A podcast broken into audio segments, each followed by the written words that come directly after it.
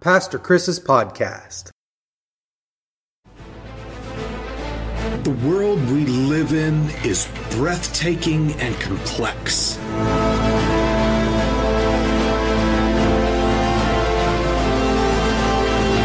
The artistic genius of it points to something, someone higher, greater, more wonderful than we can even imagine.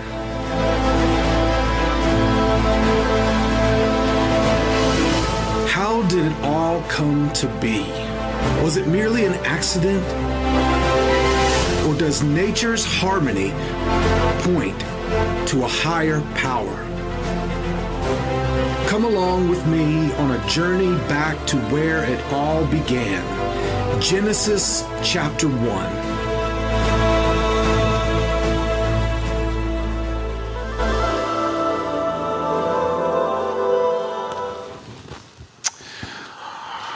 This morning I want to say thank you to Jeremy Barfield. He's been putting together all of these slides and he's uh, done such a great job to cinematically just show the beauty of God's creation and help us to focus as we're going through these different days. And um, couldn't have done it without him, and thank him for it. And the tech team also, because they've had to uh, do extra work to kind of run us through. It's a lot. It's been a little more complicated than just pushing a button as we've gone through the series.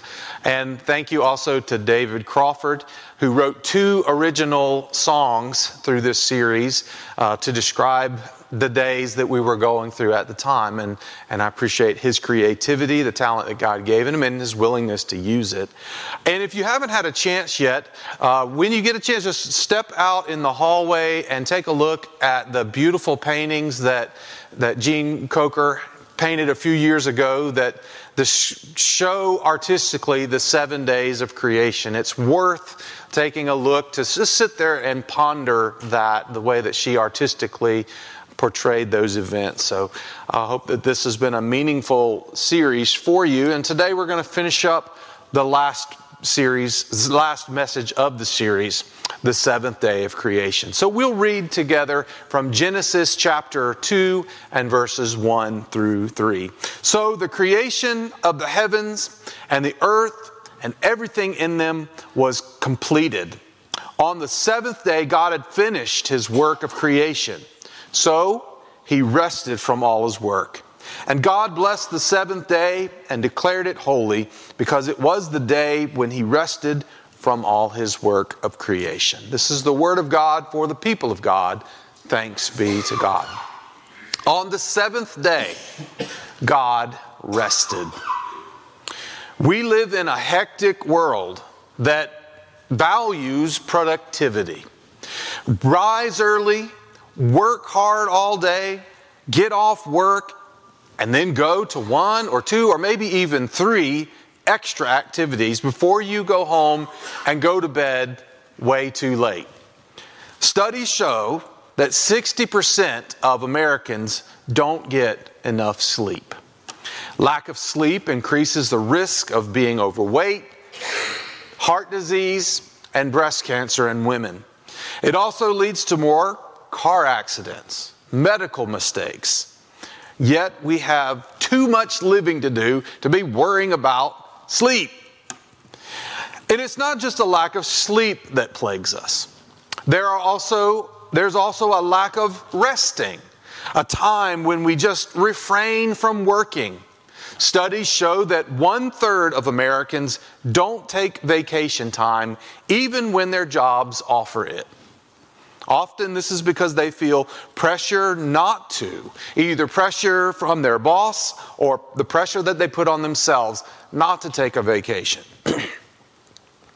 I know that as a pastor, I talk with my colleagues, and, and a lot of, of, of pastors that I talk to will tell me that they hadn't had a vacation in many, many years. I was just talking to a pastor the other day, said they hadn't had a vacation in five years. And it, it's not necessarily that their church didn't let them, it's just that they, they feel this need, like they can't leave because what if somebody gets sick or whatever? Uh, what if somebody gets, you know, in the hospital or somebody dies and they, and they just can't leave? And, and I will always counsel them and say, look, I'm so glad that my congregation allows me the freedom to take time off.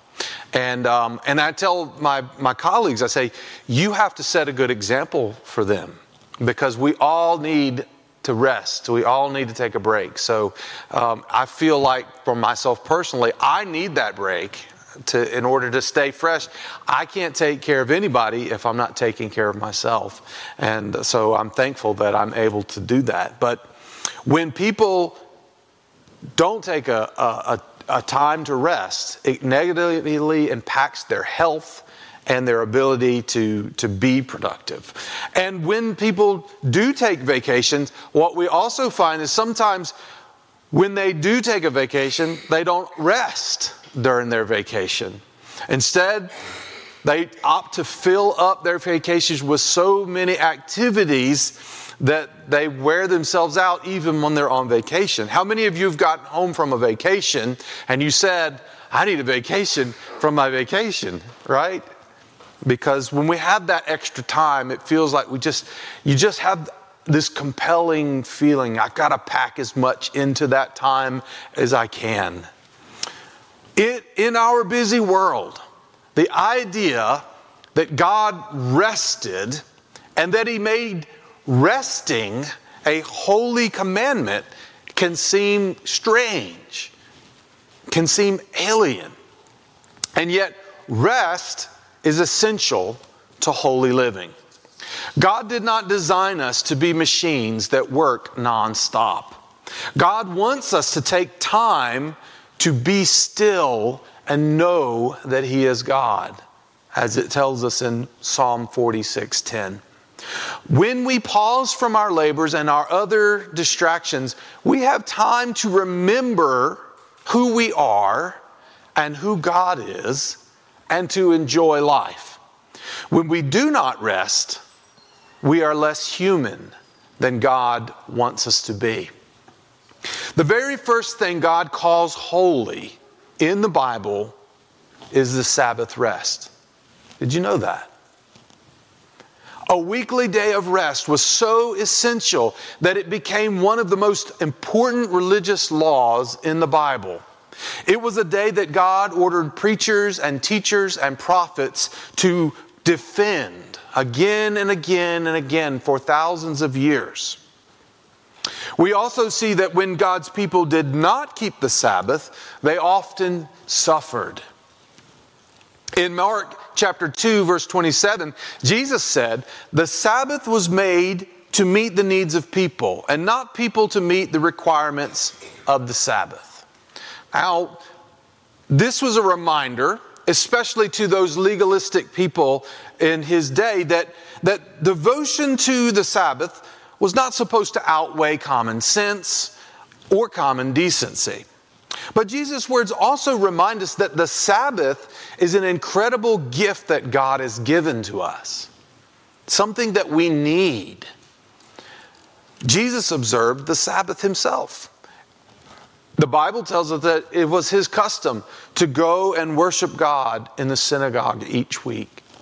And often he found himself escaping away to a lonely place where he could be alone and be in quiet to rest and be spend time with his father. But God created the Sabbath for rest and worship. Work is important, but working too much can be a way for us to cover up and hide from things. People known as workaholics use work to escape the same way that alcoholics and drug addicts use substances to escape from reality. When we rest, we sometimes must confront things that we might rather have left uncovered things that need to be confronted, but maybe things that make us feel uncomfortable, maybe things that are painful or sad. And we would just rather work and cover it up and, and, and be busy instead of dealing with those things. So it's important that we rest. and deal with these things. And it's important that we worship too. Worship is the adoration of God. It is when we pause to recognize the wonder of God and His goodness and express our gratitude to Him. Proper worship humbles us, reminding us of our proper place in creation. It also opens us up to the voice of God who reveals where we need to change and grow. At the same time, worship lifts us up as we recognize that we are unconditionally loved by an incredible God. We were designed by God to worship. It is such an integral part of our DNA that we cannot avoid worship. Every society that has existed since the world began has had some notion of God or a higher power beyond humanity. And every society since the, since the, uh, uh, since the world began has sought to worship the divine in some way or another. This fact testifies to both the reality of God's existence and the innate desire within humanity to worship God. How else would so many different people from so many different backgrounds who never spoke to each other share a common idea? Some people, especially in our modern times, when, when we value science and we value rationality and reason, some people have chosen not to worship a divine God. And yet we see that even these people worship some kind of God. Perhaps they worship people that they admire, or they worship things that they can acquire. They may worship an ideology. They may even worship themselves. But people cannot avoid worshiping something. Because of the way God made us, we must worship, just like we must breathe. We cannot avoid it. So the question is not, will you worship? The question is, who or what will you worship?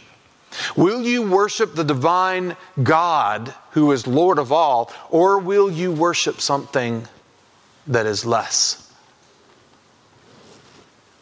Jesus came to help us worship the one true God. He shows us what God is really like. Before Christ, humanity was limited in their understanding of God. We only knew about God from reading religious scriptures or from stories that had been passed down, told by others. God recognized that because of sin, we were no longer able to recognize His voice in its fullness. And we were not able to worship him in his fullness. And so God decided to come to the earth to live among us. God was born as the baby Jesus. He grew up under the supervision of an earthly mother and father. He learned how to live. He suffered the same kinds of temptations and disappointments that we face, and he was obedient to the very law that he created. Ultimately, Jesus died on the cross to atone for our sins, sins that keep us from knowing and worshiping God in truth. And so now, through Jesus Christ, we can turn away from our sins of error and sins of willful disobedience, and we can come and worship God. Jesus said, Come to me, all you who are weary and carry heavy burdens, and I will give you rest. Are you weary from carrying heavy burdens? Are you working yourself to death trying to do too much? Are you weighed down with the burdens of grief, guilt, worry, stress, loneliness, disappointment, shame? or anxiety. The grace of God through Jesus Christ calls you, come, and I will give you rest. You see, we have to stop letting people's expectations of us drive us to try to, to fulfill their expectations. We even have to let go of our own expectations for ourselves sometimes and say, those don't matter. What really matters is what Jesus Christ expects. And what is it that he says? He says, Come to me, you who are weary, and I will give you rest. And if you read that verse, he says, The burden of the yoke I give you is light. There are expectations that Christ has for you, but they are so much lighter than the expectations that the world puts on you. And they're so much lighter than the expectations we put on ourselves often too. Part of his expectations, this is, the, this is the wonderful gift, the wonderful grace of God. Part of the expectations that Jesus has for you is that you will take some time and rest. Isn't that amazing? That you free yourself from your own expectations and you free yourselves from trying to fulfill what is oftentimes the unreasonable expectations of the people around you. What a freeing thing indeed. Jesus wants you to come and he will give you rest. He also wants to forgive you, to wash away your sin sickness, and to give you a brand new life. He wants you to use your time reasonably he wants you to work because work is a good thing, it is a blessing. But Jesus also wants you to take time to rest and to worship and to enjoy the amazing life God created in you and in the people around you, and to take time to notice the glory of His beautiful creation. So, what's stopping you? Today, we have the privilege of celebrating the sacrament of Holy Communion that reminds us what Christ has done for us. That He laid down His life and shed His blood to make atonement for our sins so that we can come back to God and have a holistic, wholesome relationship with our Creator. That there should be nothing that stands between us and the love of God. And that we no longer have to burden ourselves by an impossible task of trying to fulfill everyone else's expectations and not even trying to fulfill our own self imposed expectations. All we have to do is live for God. What an amazing gift He's given us. So, this sacrament reminds us of that grace, and it also reminds us that Jesus Christ is right here with us now, and He's going to help us. So, on the night that Jesus was arrested, He shared one last meal with His disciples, and at that meal, He took the bread. He asked the Lord to bless it, then He gave it to His disciples and said, Take and eat. This is my body that is given for you. And likewise, after the meal, he took the cup. He raised it to heaven. He asked the Lord to bless it, and he gave it to his disciples and said, Take and drink from this, all of you. For this is my blood of the new covenant, which is poured out for you and for many for the forgiveness of sins. As often as you drink it, do so in remembrance of me. Let us pray. Gracious Heavenly Father, thank you for loving us so much that you sent your one and only Son, that whoever believes in him shall not perish but have everlasting life. We recognize the gift that he has given us in his death on the cross and the power of the resurrection that promises that we too will be resurrected to new life. We recognize that he is here with us now alive and filling us with the power to live for Him. And so we pray that you would pour out your Holy Spirit on this bread and on this wine, and on us gathered here, that the bread might be the body of Christ and the wine might be his blood, and that we might be the body of Christ redeemed by his blood. In the name of the Father, the Son, and the Holy Spirit, we pray. Amen.